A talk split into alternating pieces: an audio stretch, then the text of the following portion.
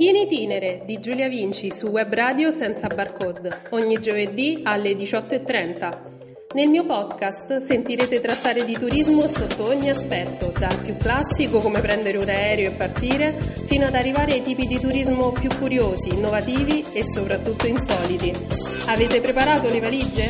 Allacciate le cinture e non dimenticate che vi aspetto ogni giovedì alle 18.30 su Web Radio senza barcode in itinere, perché intraprendere un percorso insieme può essere solo l'inizio. E bentornati su Web Radio senza barcode. Oggi parliamo di buon cibo, di buon bere. So già che eh, attendevate tutti la puntata sulla ristorazione, che è un altro settore che tra l'altro è uscito davvero provato dalla situazione pandemica.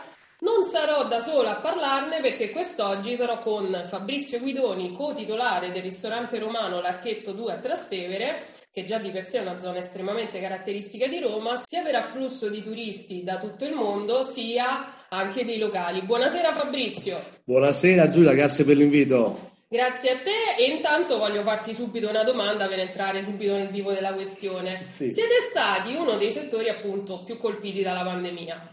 Questo però sembrerebbe poi aver ripreso un pochettino un bel po' di cose. State vedendo effettivamente più turisti? Se sì, da dove provengono? Stiamo vedendo più turisti rispetto all'altro anno, ma non arriveremo mai all'afflusso eh, che lavoravamo anni fa, insomma. Qualcosa sta ricominciando a, a partire, e turisti per la maggior parte dell'Europa dell'Est, specialmente qui a Roma, Trastevere, ma siamo ancora lontano, Giulia, dai numeri a cui eravamo abituati, insomma eh, si muove qualcosa soprattutto il fine settimana, anche molti B&B che lavorano con noi, che collaborano con noi e stanno cominciando ad avere qualche, qualche richiesta in più e diciamo stiamo risalendo piano piano. Eh beh, intanto già mi sembra un buon, sì. un, un buon salto all'ostacolo. Sì, esatto. Qualche tempo fa ho parlato nel mio podcast con un tuo collega dei regolamenti antimovida. Mm. Voi ne avete risentito? Sicuramente gli avevo risentito perché poi ti trovi a chiudere alle due, a non servire alcol a portare via, quando poi sono altre realtà che fanno come vogliono, che non sono disciplinate, che non sono controllate da chi dovrebbe farlo. Quindi eh, già il calo del turismo, già siamo stati chiusi un anno e mezzo, chi di meno, chi di più, poi trovarsi regolamento antimovita basterebbe controllare un po' di più quello che accade fuori, non quello che accade all'interno del locale e risolveremo tanti problemi. Ma questo era già un problema che c'era già anni fa a Roma, specialmente nel primo municipio a Trastevere. Questo regolamento antimovida non è proprio, diciamo, a sé stante. Beh, molti tuoi colleghi sul territorio nazionale sì. hanno messo proprio in discussione questi vari provvedimenti dei governi che si sono succeduti durante la crisi sanitaria. Ma qual è stata, a tuo parere, la cosa proprio più scorretta che è stata fatta. Non avere certezza di quello che dobbiamo fare. Chi ha un'attività, cara Giulia, ovviamente nell'ambito restaurativo, eh, al di là del, dei flussi che ha, deve poter investire, cioè deve capire la materia prima.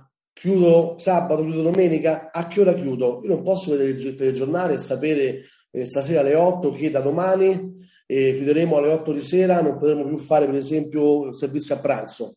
Cioè dobbiamo essere preparati noi investiamo sulla materia prima, investiamo sui, sulle ricerche di mercato, eh, sugli attrezzi, sul personale, anche pianificare quello che è la stagione invernale, estiva.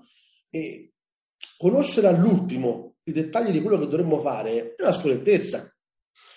Già siamo stati chiusi un anno e si riapre e si richiude, ma puoi aprire soltanto fino alle 8 di sera. Quindi dire al personale stacca prima, attacca prima, non mi riservi.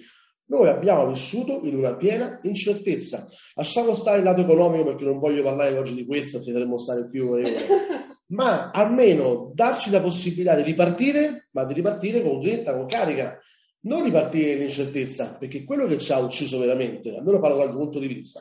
Parlando di incertezze, Quarta ondata. Sì. Questo oh. super Green Pass, sì. eh beh, te lo devo fare come domanda. Quanta incertezza crea nella tua clientela, crea voi? Allora, ti devo dire, eh. guarda, nella clientela è un modo di parlarne. Il cliente comunque se vuole uscire adesso esce lo stesso E chi non ha il Green Pass sta fuori, abbiamo un ottimo spazio esterno riscaldato.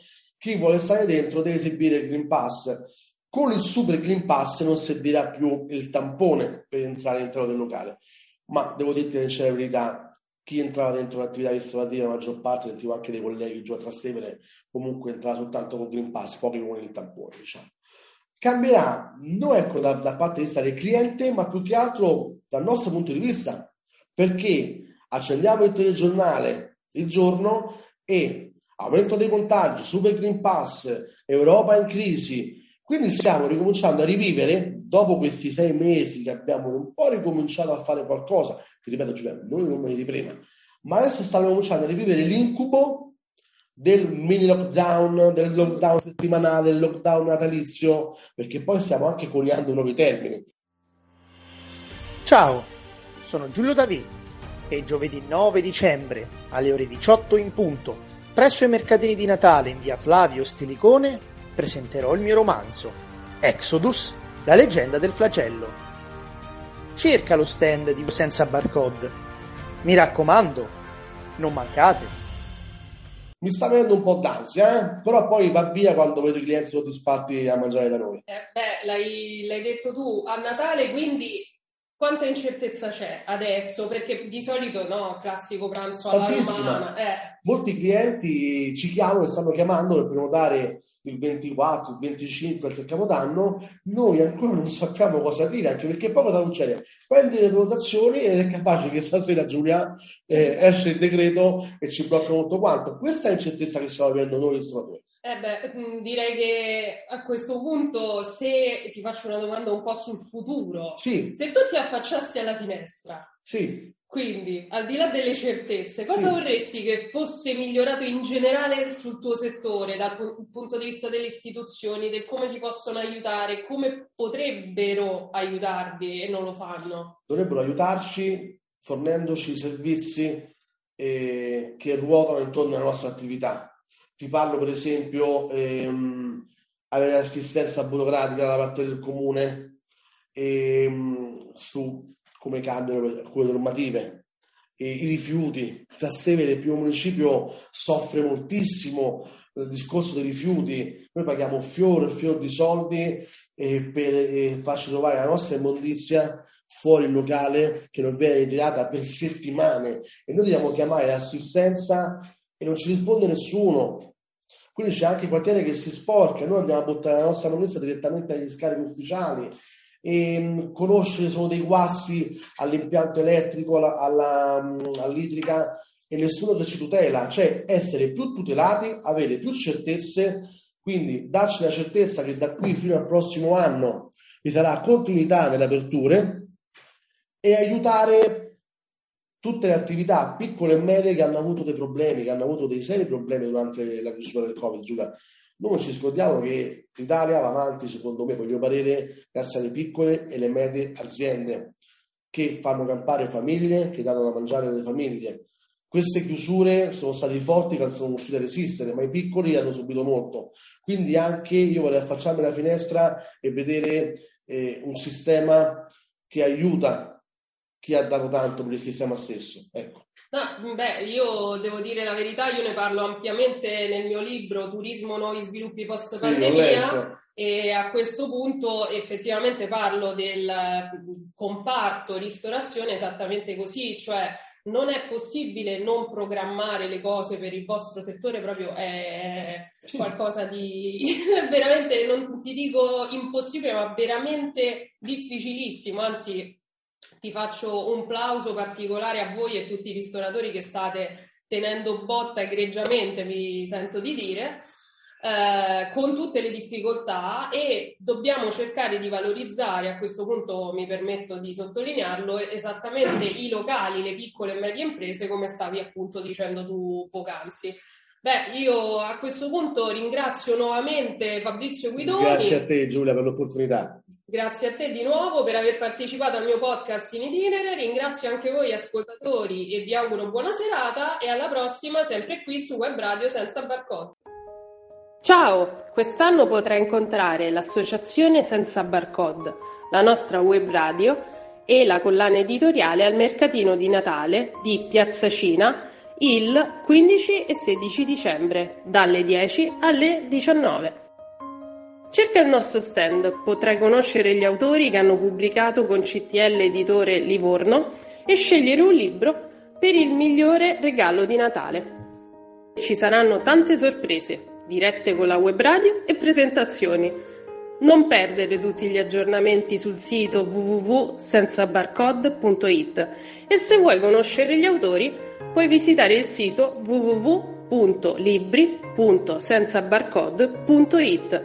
Scrivici per informazioni o chiama al 345 60 48 479. Ti aspettiamo! In itinere di Giulia Vinci su Web Radio senza barcode, ogni giovedì alle 18.30. Nel mio podcast sentirete trattare di turismo sotto ogni aspetto, dal più classico come prendere un aereo e partire, fino ad arrivare ai tipi di turismo più curiosi, innovativi e soprattutto insoliti. Avete preparato le valigie? Allacciate le cinture e non dimenticate che vi aspetto ogni giovedì alle 18.30 su Web Radio senza barcode in itinere, perché intraprendere un percorso insieme può essere solo l'inizio.